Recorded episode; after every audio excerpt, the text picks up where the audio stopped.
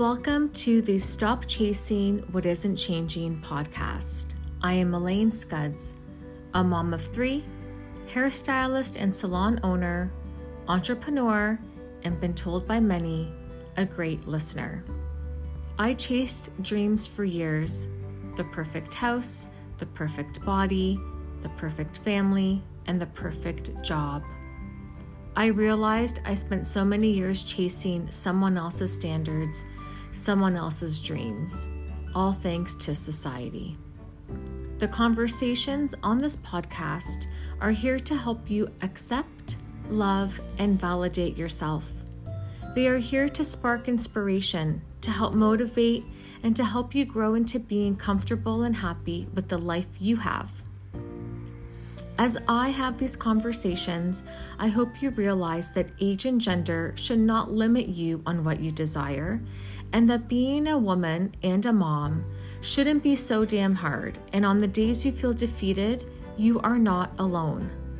Stop chasing someone else's standards, someone else's dreams. It is time to declare your own and to start your journey. Thank you for being here. Welcome to the Stop Chasing What Isn't Changing podcast. I am Elaine Scuds, your host, and I am so excited to have my very own naturopathic doctor, Dr. Nicole Panethere, as my guest today. Welcome, Nicole. Hi, how are you? I am great. How are you? Good. Thanks for having me. I am so excited.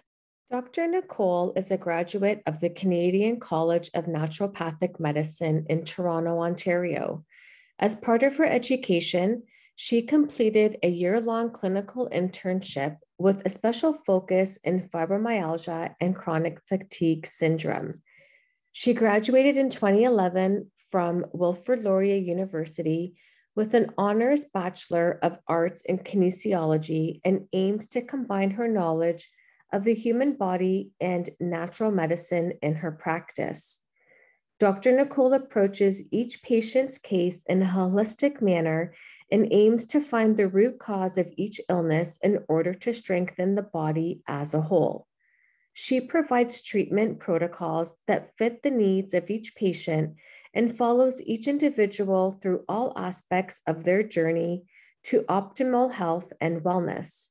She has a particular interest in sports medicine, pain management, digestion, stress management, and prevention of chronic disease, and works with her patients to reach their health goals by being an active partner in their healing. So, today we are talking about burnout, which I know for sure many people are experiencing burnout more now than ever before. Am I Absolutely. correct? Mm-hmm. Absolutely. What would you say are the most common signs of burnout um, that you have noticed? So it can be totally different for different people. Um, so I think it's really important to get in tune with what your normal is, what your baseline is. And when we start to see things sway in a different direction, then that should be the red flag for you as a person. So for some people, they're much more irritable and moody, and small things are triggering them that normally wouldn't. People are feeling exhausted, you know, the typical I feel burnt out feelings. Um, we, can usually identify with that when we're just feeling exhausted and worn down and we don't feel as resilient as we usually do. And then there's lots of other symptoms of adrenal fatigue that tend to be a little bit more vague. Um, and they're not always things that we connect with burnout, but things like salt and sugar cravings, stubborn weight loss, bloating and digestive issues, um, brain fog, sleep issues, cravings for carbs or caffeine, all of those different kinds of things that um, we don't always associate with being burnt out, but those are signs that our adrenal glands need some support.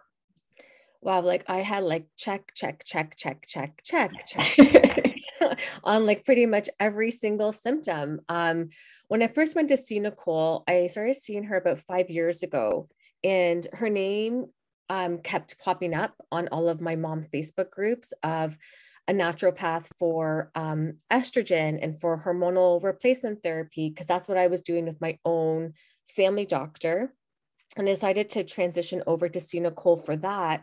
And as time went on, I started to be like things are changing in my body. Like I had heavy, heavy bloat every night after dinner. It felt like it was Thanksgiving or Christmas dinner every single day. Like I had to unbutton my pant to breathe.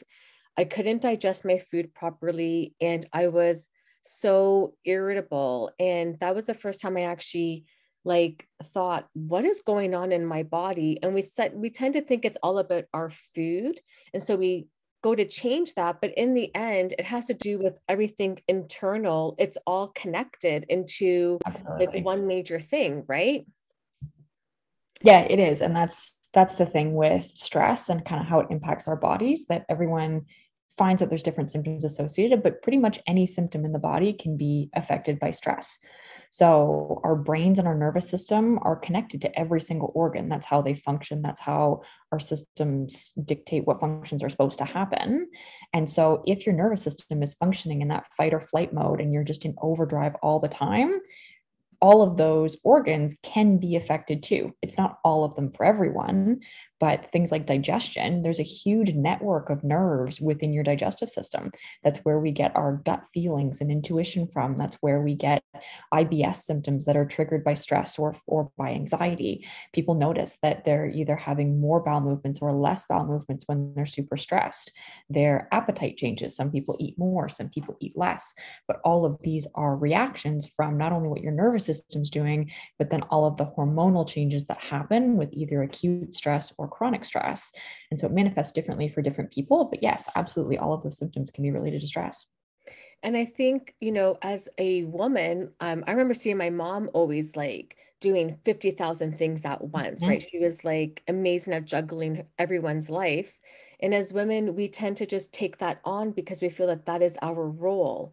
So Absolutely. to, right. So to take a step back, it's really hard, right? Because when we take a step back to be like, okay, now I have to reassess everything that maybe I shouldn't need to do on a daily basis, it's not possible, right? So then we feel the stress of trying to be less stressed, right? It's like a constant circle that goes around and around that we can't stop.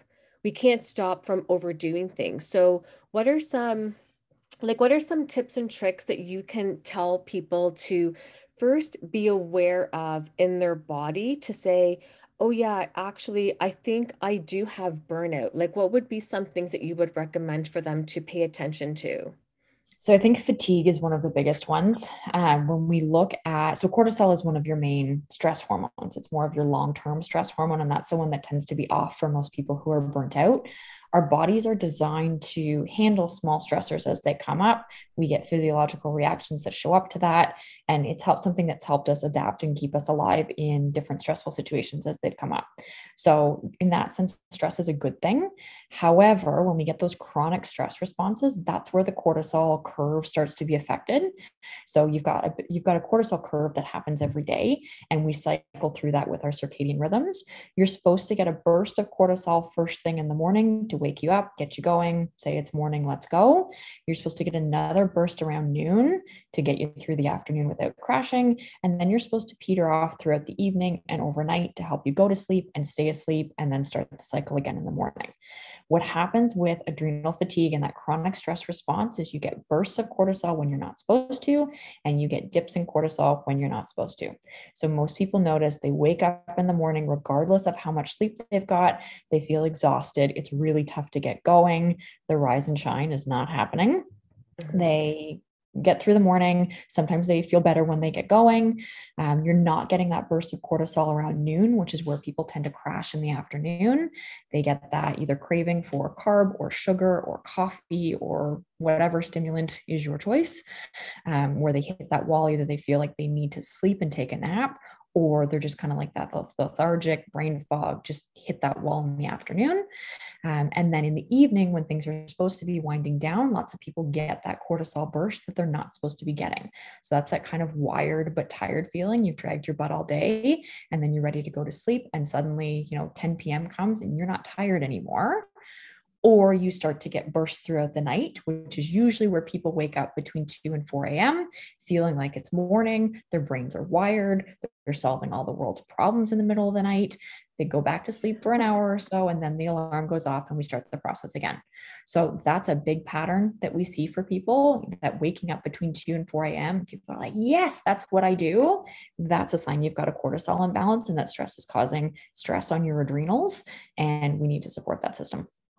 Like that was that was my story. I mm-hmm. had like major like waking in the belly. I was coming to yeah, two o'clock and kiss and ride. I wanted to have a nap in my car, waiting for my kids mm-hmm. to get out of school.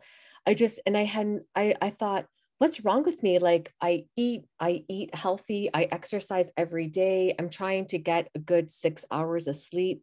And my pattern of my life completely did a 360 from what it used to be because it was never like that before. So mm-hmm. the first time you had said to me, like, it's your cortisol levels, I was like, well, how the hell do I reduce those? And yes, it's hard to reduce those cortisol levels, eh? It does. And it takes time. And I think part of it is we're always in that cycle of stress. So unless, you know, easier said than done to say, oh yeah, we need to reduce our stress, but we've all got more pressures on us now than we ever have. The last 2 years have been very stressful for a lot of people in a variety of different ways. So it would be great to say, you know, let's just bust your stress and that's okay easier said than done. So, in a lot of ways, we need to focus on helping your body to cope with the stressors in a more productive way and help to get that cortisol under control so that even though you're having those day to day stressors, they're not having that huge impact long term for you. So, self care is a buzzword that gets thrown around all the time on social media and in blog posts and all of those things it means different things to different people, but typically, how I discuss it with my patients is self care is what you need. So, getting in the habit of asking yourself on a moment to moment basis, what do I need in this moment to function? So sometimes that's going to be, I need to take a nap. Sometimes that's going to be, I need to go for a run. I need to be with people. I need to be by myself. I need to eat something. I need to take a shower. I need to read a book. I need to get some work done and be productive. It'll look different moment to moment, but ultimately, self care is getting in touch with what you actually need and then committing to giving yourself that because as you said women in particular we put everybody else ahead of ourselves it's our kids it's our spouses it's our coworkers it's our neighbors. And that's kind of a societal thing that we've been programmed to do. It's what our moms did it's what our grandmothers did. And i think it's a very different world we live in now than you know say 50 or 100 years ago as far as the number of pressures that are on us. So if we're constantly putting everyone else above ourselves we are going to burn out and we're not able to do the things that we want to do for everybody else. So you know there's the the common the common analogy of you know put your own mask on before you put on somebody else's on an airplane if it's going down because if you don't have oxygen you're going to pass out and you're not helpful to anybody else and you become a burden on everybody else. It's the same thing for self-care and for stress management. So it doesn't have to be um, expensive. It doesn't have to be time consuming. It doesn't have to be sitting in a bubble bath for three hours every day. It doesn't have to be a luxurious trip. Um, all of those things are nice, but it can just be a matter of have I eaten today? You know, what do I, what is my body asking for as far as food? Have I, have I had any water? Have I gone for a walk in the last few days? you know, it would be great if we all could sit down and meditate for an hour and a half every day. But if it's just a matter of taking 10 deep breaths and kind of taking a step back and resetting, that does wonders too. So it doesn't have to be complicated. It doesn't have to be expensive. It doesn't have to be time consuming. It just needs to be a habit that you're doing on a regular basis and really getting in touch with what you need and committing to giving yourself that. I love that because I remember my mom always watching her. She'd wake up at like six in the morning and wouldn't eat anything until like 10, 11 o'clock, and it was um, an espresso with a biscuit. Like that's all she had time for, right? And so self care is always like, I don't have the time for it. You know, I, I have to do this and this. And yes, we always think self care is like a yoga retreat or an hour in the bubble bath, like you said, but it's not. Like even 10 minutes of reading a book just fills your cup in a different way that I never thought was actually self care until I started to actually do it, right? And it's time for you. That's all it takes is like 10 minutes of just time for you, whether it's in the morning, afternoon, nighttime, but you are making yourself important. And I think eating is also huge, Nicole, because a lot of people don't eat, right? Like they'll feed yeah. their kids, they'll run off to work, grab a coffee, maybe a piece of toast, and they'll call it a day. And how are you fueling your body if you're not eating? Yeah. And if we, again, if we think of your adrenals and your, um, your kind of body's reserves as a gas tank, what happens when the gas tank runs empty? Mm-hmm. The car stops moving. And we are exactly the same. If you're not putting good fuel into your body on a regular basis and you're burning it constantly, which we are all burning it constantly, you're going to run out of gas. And when that happens, the car goes nowhere. So I think, you know, as you said, we we see models and we learn the behaviors based on our models. It's also our responsibility as much as we're taking care of our kids and we're taking care of our spouses and we're taking care of our coworkers to also model the behavior that we want for them right? When we're looking at our kids, we want them to prioritize self care. We want them to be functional humans. We want them to be the best that they can be. And if we're modeling burnout behavior for them, that cycle is going to continue. It's good for our kids to see us taking five minutes for ourselves. It's good for our kids to see us incorporating health practices on a regular basis, even though we're busy and even though we have lots on our plate, but prioritizing those behaviors that are going to keep us healthy and going to keep us going long term. That teaches them to do the same thing. So, as much as we say, you know, I've got all of these things to do, I put everybody else first by putting yourself first sometimes and making yourself a priority on a regular basis, you're now teaching them to do the same thing, which I would argue is equally as important as making sure that they've got good food and they're clothed and they're clean and they're all the things. Yes, I totally. I I love everything you just said right there because it sums it up. A lot of women will connect with that because as women, we want to teach our kids to do best for them but how are we teaching them if we're a reflection of not doing best for ourselves right? Totally. so yeah i love that. So and it doesn't have to be a lot. Yes exactly. right? Like it doesn't have to be mom's going for a bubble bath mom's going away for the weekend. You know those things can happen too but it's you know mom's eating on a regular basis throughout the day. Yes. mom's taking 10 minutes to do a quick meditation and she's going to be so much more effective after that hey, mom's in a way better mood when she makes sure she exercises every day. Yeah. When kids start to see that, not only are you a better parent for them, but then they start to have those behaviors be normal for them. These are things that are not a one off vacation. Mm-hmm. These are things we do every day. And that's what they learn growing up. Yes. Yes. I love it. Um, another um, common issue when it comes to burnout, you said, was with the whole bloating and the digestive issues. Huge. So, um, what would you say are some of the things that a lot of people experience with it? Like when it comes to bloat, what does bloat feel like? Because sometimes people don't know that they have bloat, like bloating yeah. issues, right? So, what what is that feeling? So, one of the things that women tell me all the time is they feel like they've eaten when they haven't eaten. So, like you said, you know, eating that turkey dinner and that feeling of really intense fullness and pressure, and um, they feel like air is trapped in their bodies. Their bellies are full, even though they're not. Um, that's that's what bloating feels like, and bloating is not normal unless you've eaten you know more than you should have in which case yes that's fine but if you're feeling like that on a regular basis then that's a major red flag um, that your digestion isn't working as well as it could be. Hormones also play into this too. So lots of women notice that different portions of their cycle that they feel more bloating and more full than others. Um, some women tell me, you know, I look four or five months pregnant, even though I'm definitely not. Um, you know, we see we see the protruding abdomen. Those are all signs of bloating too. And one of the biggest causes of bloating, yes, your hormones will for sure play into it, but stress plays into it in the sense that stress will affect your microbiome. So, the good bacteria that live in your gut, you've actually got more bacteria in your body than you do cells. Um, and they dictate so many functions. There's new research coming out pretty much every day telling us about things that they do that we didn't know that they do.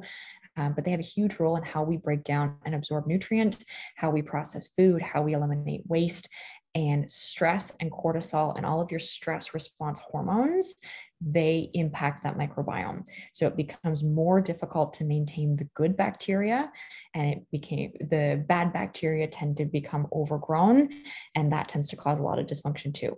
So this is where lots of people notice the bloat, they notice more gas, they notice that they're more sensitive to certain foods. Um, hunger levels can change. We can see undigested food in the stools. We can see lots of stool quality issues. Either things are too loose or more constipated.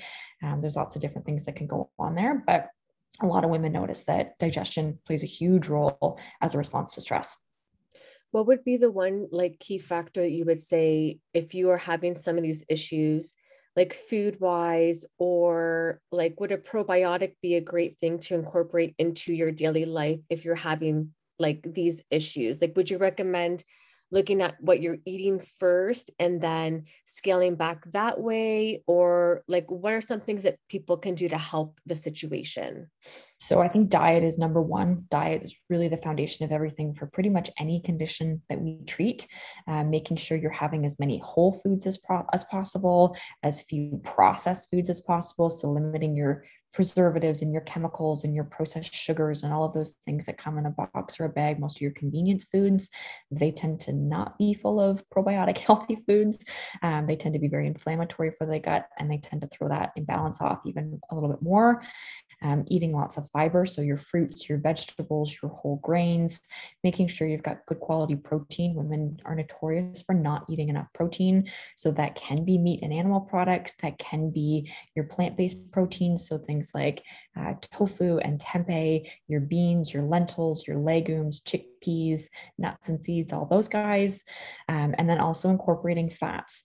Um, so fats tend to be one that we're very afraid to incorporate, especially if weight is more of a concern. Um, but your healthy fats, so things like avocados, your nuts and seeds, your nut butters, your fatty fish, um, your olive oils and coconut oils, all of your healthy omega fats. Mm-hmm um, specifically your omega 3 fats. Um, they tend to be really helpful as far as reducing inflammation um, and making you feel fuller for longer. It slows your digestion to help those bacteria really do their job properly and break down food the way that they're supposed to. So I would say just a whole, you know, it doesn't have to be an extreme diet by any means, but the more whole foods you can incorporate, the more color that can be on your plate, the better. Um, and just making sure that the quality of food is there. Yeah, those are all really good tips and uh, pretty easy to follow too, right? Just making a couple adjustments here and there. Is, That's it. it um, doesn't have to be complicated. It doesn't have to be extreme. Um, you don't need to be following any particular program or diet structure or anything like that. Um, the more whole food, the better. Sometimes people do need probiotic supplements. Um, they're a very, very common supplement that lots of people are taking. However, it does need to be the right fit for you. Um, there's lots of products out there. Some of them are high dose, some of them are low dose, some of them are single strain, some of them are multi strain, some of them are shelf stable, some need to go in the fridge, some are capsules, some are powders, some are liquids. There's all kinds of different varieties. And it's really important to make sure that you've got one that's fitting for you because in a lot of cases, people put a probiotic in and it either does nothing or it makes things worse. And that's usually because it hasn't been geared towards them as an individual and what they need yeah, you don't want to be wasting your money on something that is not serving no. your body purpose, right? Or making the problem worse. Because if you've yes. got an overgrowth of bad bacteria in your gut, um, putting the good guys in is not necessarily going to change something. And you're just making the problem worse by continuing to overrun your gut with more bacteria than it can already handle. Right. So um, probiotics are one of those things that we think of as fairly benign that most people can take and it's not it's not dangerous it's safe it's natural um, and that's the case for most people but it's really important to make sure that you've got something that's geared towards you. Yeah and if you're always like if you're not sure don't take it pretty much right? No. Like yeah i, I would argue i would argue any supplement any herb, any natural product, um, it, it, needs to be geared towards you because, as you say, you might be wasting a ton of money on something that's not going to do anything for you, or you're potentially making the problem worse, which is going to just take longer to correct. Right. Um, adrenal supplements are another really common one that lots of people see on the market and say, oh, that's what I need. You know, I'm feeling burnt out. I'm feeling exhausted. My adrenals need help. Well, they very well might, but you've got different herbal blends that do different things. Um, herbs interact with medications all the time. So that's something to keep in mind that if you're taking pharmaceutical medications, some of them may be okay for you and some of them may not be okay for you as far as supplements go. Um, and there's different blends that do different things. So some adrenal blends are very stimulating and kind of pick you up off the floor when you need that boost. Some of them are very calming so that when you're in that fight or flight response and your nervous system needs to chill out, it'll help you do that. Some of them are more foundational and more balancing. So it really depends what state of burnout you're in, what the herbal blend is, blend, blend is looking like, um, and how that's going to support your body and it needs to be geared towards you for it to be effective. And I will say that Dr. Nicole, when she has di- uh, not diagnosed, has told me, you know, let's take the supplement and do this with that. She's actually looked up to say, you know what, this won't work well because you're taking this. So instead, let's try this out. So yeah. it's really important to talk to someone that understands because, you know, natural supplements are great, but they also have a really um, negative mindset from people too because of stuff that could possibly you know not work for you because it's not diagnosed properly or prescribed to you properly. Yeah i your um, people at the health food store as much as they can recommend a product for you they don't know your health history. They don't know what medications you're taking. They don't know you know allergies that you possibly have. They aren't doing a full intake with you.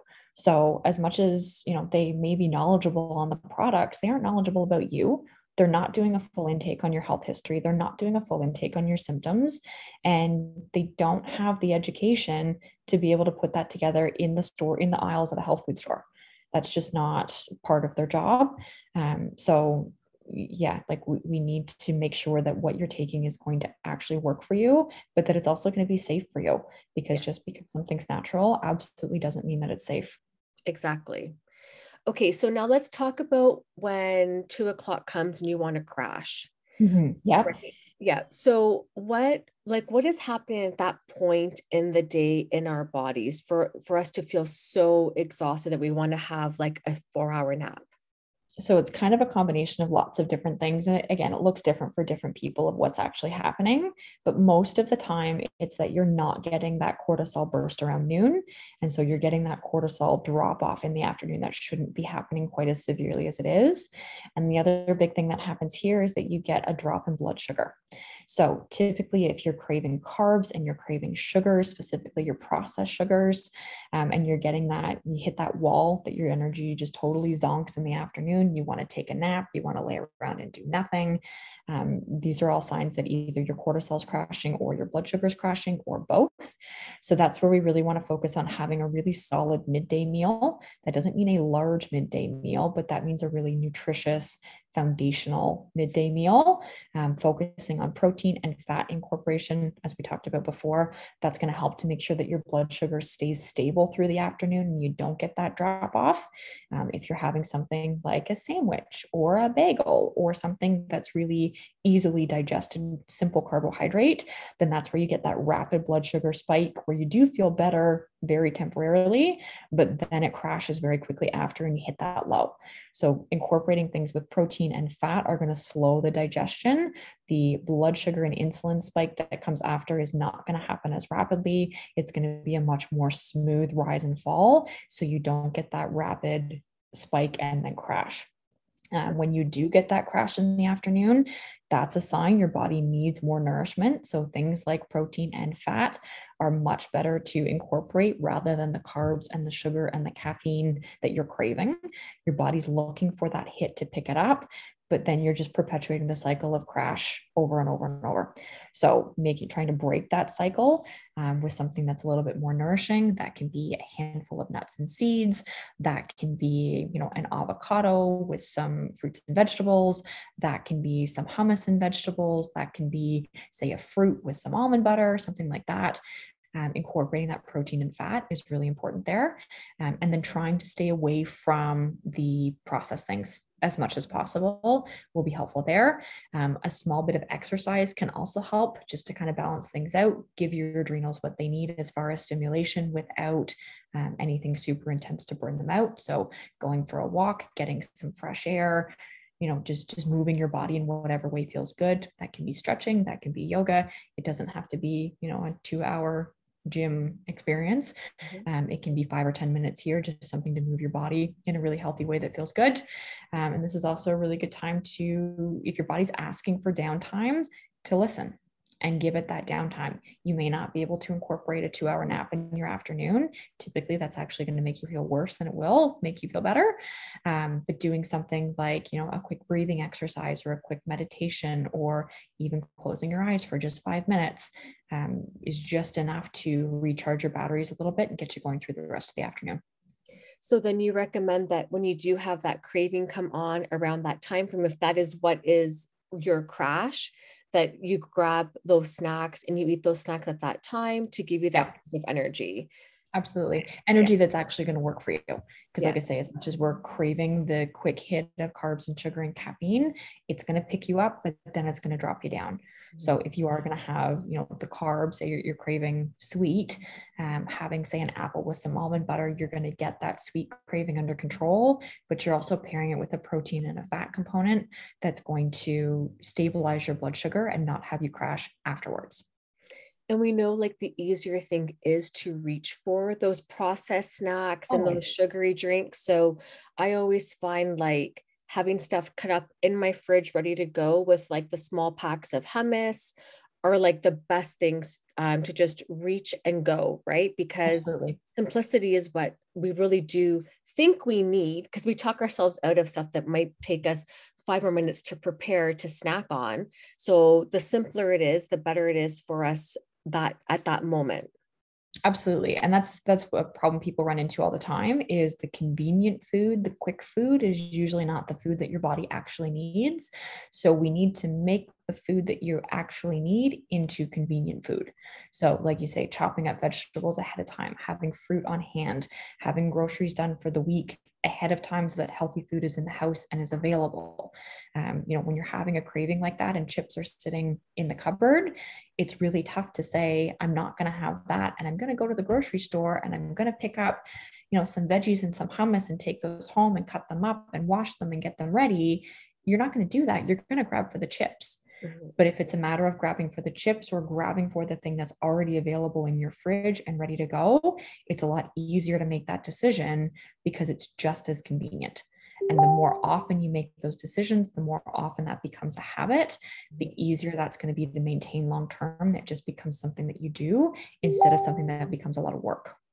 Yeah. And FYI, we all give our kids really healthy snacks for school. Mm-hmm. So if they're in the fridge for our kids and our spouse and everybody else, we can also incorporate them into our lifestyle too Absolutely. on a daily basis. Yes. Absolutely. And that's the thing. Again, we prioritize everyone else over ourselves. We see how important it is for our kids to have healthy snacks. And, you know, we all get the mom judgment of I need to send my kid healthy snacks because what's so and so going to think if I send them with, you know, a package of Skittles?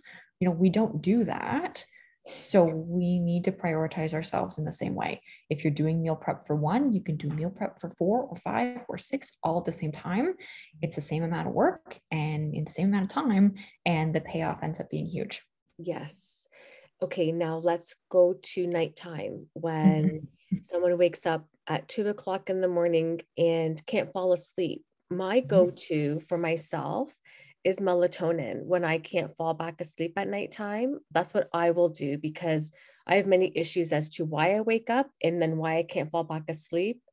There's a list of reasons. So that's my go to. What would you like tell people that they can do to help themselves like ease their mind and fall back asleep? What are your tips? So, melatonin is one to be careful with. Um, again, you and I have talked about this that melatonin is naturally produced in your brain. It's a hormone that's in your brain. And if you take too much melatonin too often, then you'll actually shut down your body's natural melatonin production. So, as much as it's natural and as much as it's safe in some doses for some people, if you take too much too often, you're going to become dependent on it, which is something we don't want. Um, so, typically, what's happening if you're waking up in the middle of the night and your nervous system is feeling overstimulated, it's because you're getting that cortisol burst.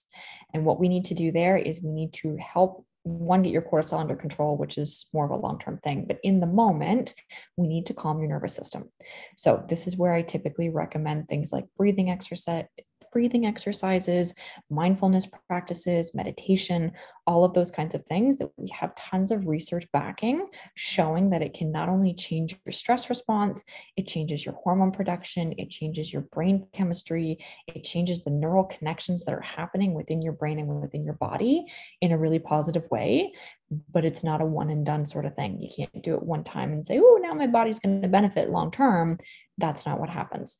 So you need to find something that works for you, which sometimes takes some trial and error, but have that be your go to that you know when you wake up at 2 a.m., if you let your brain start to go, you're going to be up for a long time.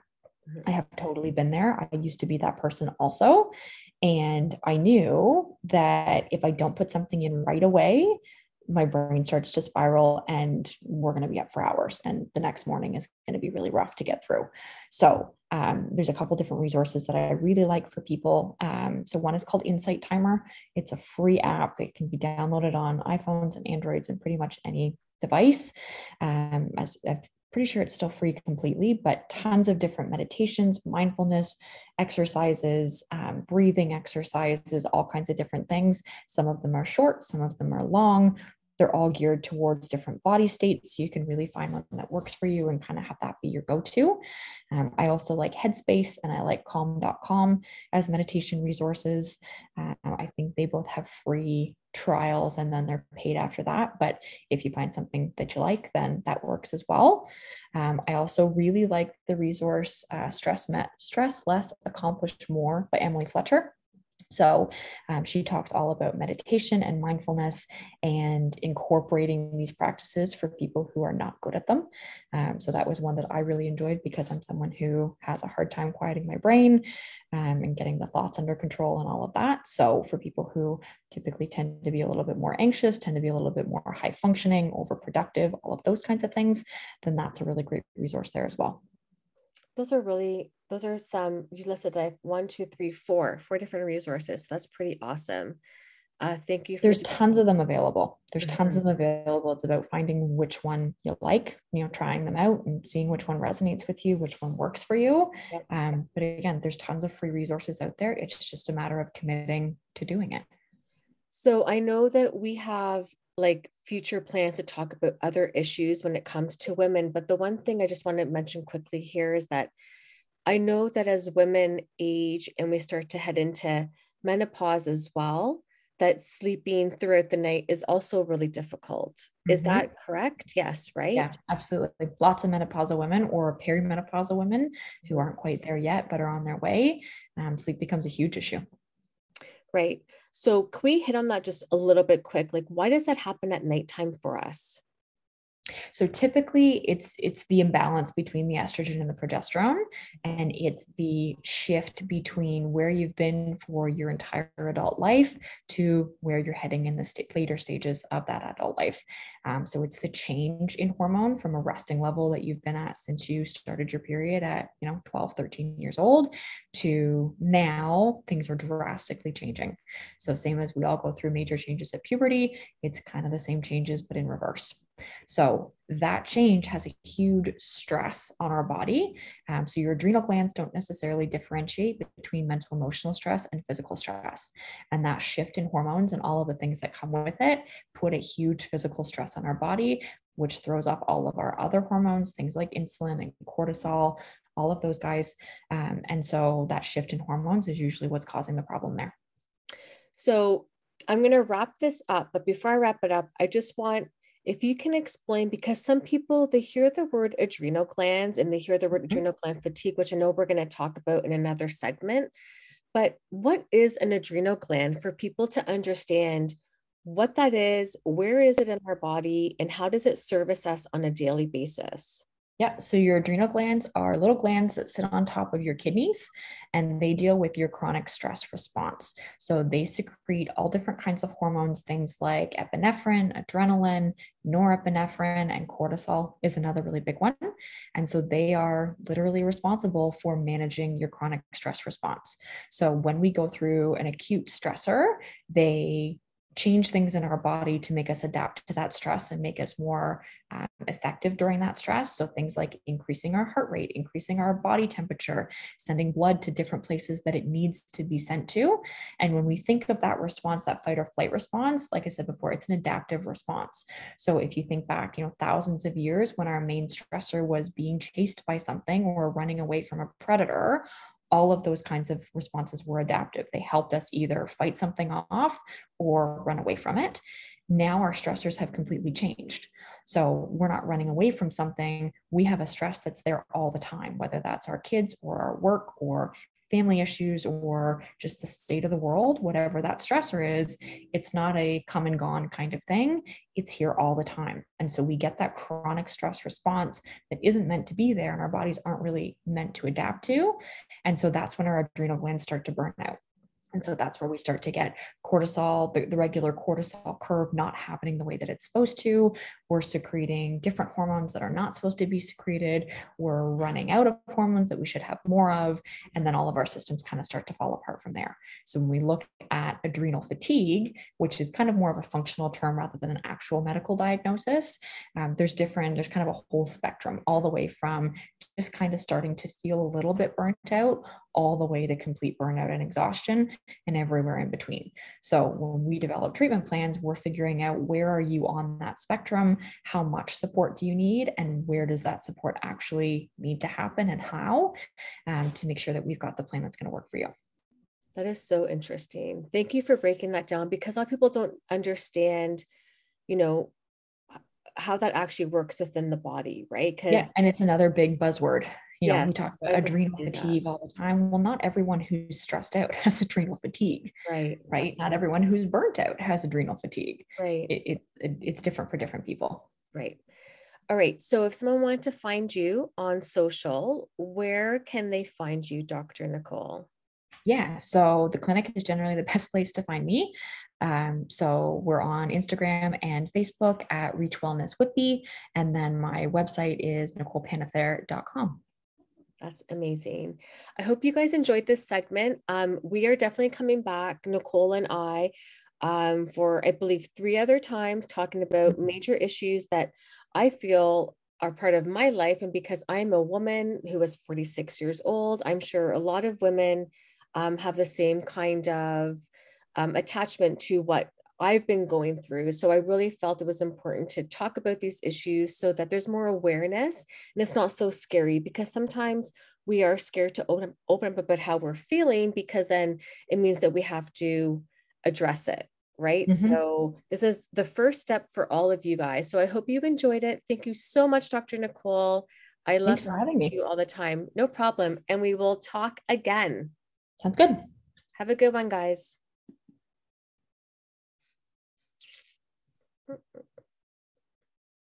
Sorry, Nicole, I'm trying to pause okay. it. There we go.